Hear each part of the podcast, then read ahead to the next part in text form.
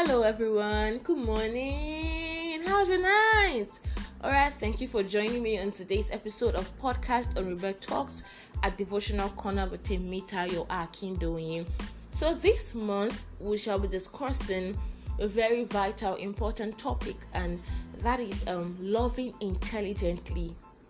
Loving intelligently. So basically, in this series, what we'll be discussing is how to love first ourselves intelligently and how to love other persons intelligently and above all how to love god intelligently because there are some ways people feel they should love god and which is actually not so right.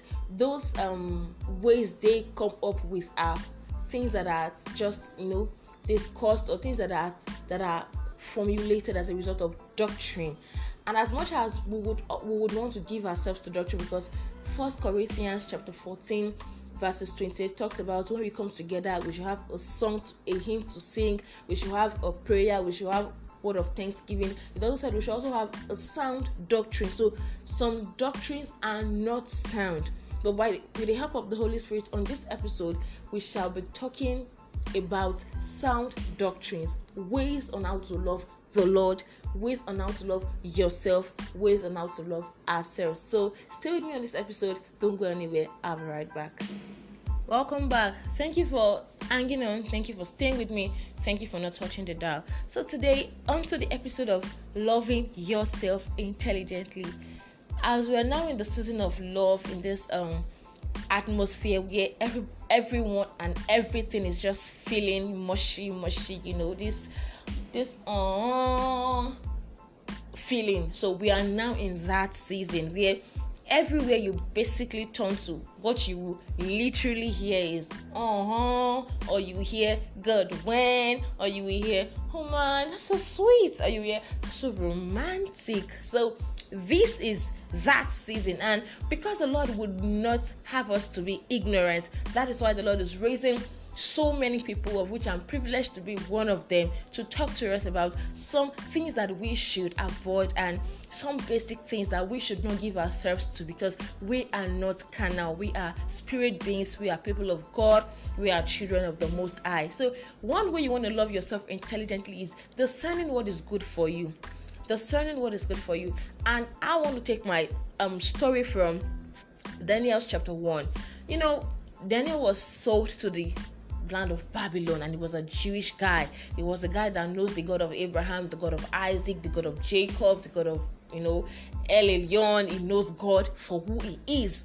He knows God through the lenses of Moses' law and the Mosaic law and other things. But then this guy was sold into a foreign land where in where all of the things he knew about God was not in existence in the land where he was going to, right? So he got there and you know it was just a total different place from where he was coming from.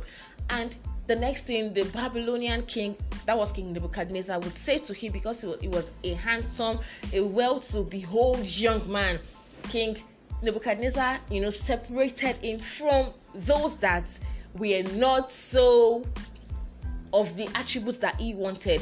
One thing i want you to know is that your love for God, what you know about God, would definitely rub off on you. Those people with inner eyes, King Nebuchadnezzar was a king, was a Babylonian king, was an, an, an ungodly king, a pagan. But that guy had inner eyes because how could he have separated Daniel? And his four friends. From the rest there was something he saw in them that he didn't see in other persons. And that, that is what tells you that even those that are that belongs to devils they have spiritual highs. So if those that belongs to devil have spiritual highs how much more you that tend to call yourself a child of god? How would you want to walk through this world just being ordinary, just being casual, just going through the world like nothing is happening, like all you see is the physical world. Let me let me shock you the physical world doesn't actually really add up anymore. So people now go spiritual. People now tend to add other things to themselves because they see it from all standpoints that the physical life does not actually really add anything to them. So they go spiritual. So if those in the world go spiritual, they do all sorts of things. They eat sacrifices, they visit native doctors, they kill cows for atonement and all of that. If they do all of that to get power, so why can't we as God's children go to go to the length of praying? Seeking the face of God, reading the word of God, uh, allowing and ensuring that our spiritual antennas is sensitive. Why wouldn't we do that? So I'm just trying to take to take a detour to tell you that Nebuchadnezzar was not even a man with the Holy Ghost. He was even a, an ungodly king, but he could perceive who Daniel was. So people should be able to perceive you for who you are the right perception of who God sees you to be. People should be able to see you through the lenses of God and not through the lenses of the world. I don't know if we're getting this my drift. Okay, so back to Daniel. Thank you for listening.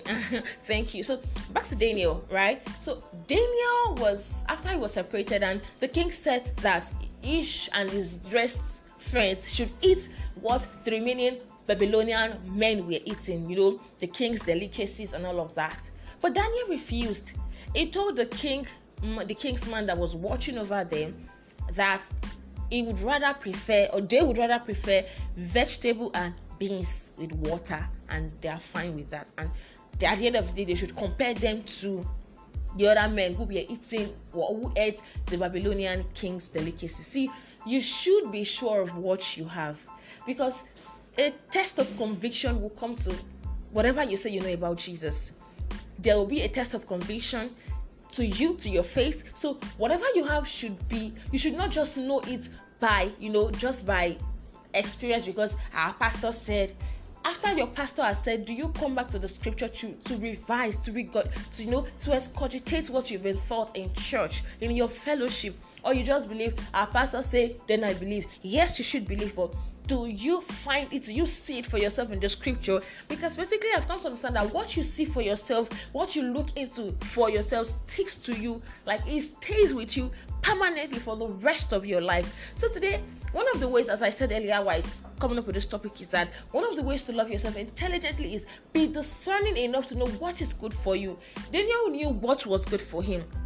And um, beloved, what is good for you may not necessarily be popular now in today's world people say tall dark and handsome is the yardstick for knowing who a good man is. But you yours may not be tall dark and handsome and that does not mean that it's not god's plan for you right? So what is um good for you? You should be discerning enough to know what is good for you. So when you're discerning enough like daniel to know what is good for you it will save you of stress. It will save, it will save you from the stress of frustration.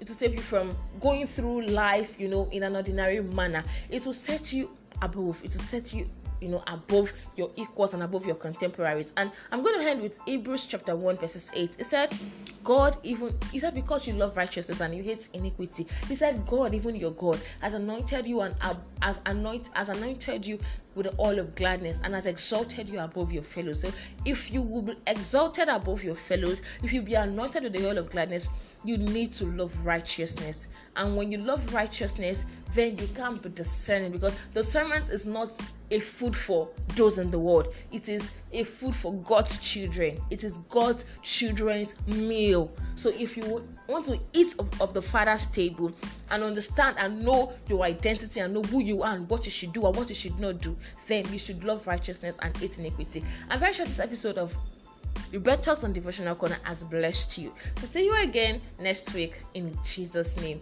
Amen. And as we go through this season of Valentine, dearly beloved, I pray that the Lord will go with you. I pray that the Lord will bless you. I pray that the Lord will open your eyes to know what to do and what not to do. In this season, you will be discerning. You will be discerning in the name of Jesus. Thank you for listening. God bless you. Have a wonderful weekend. Bye.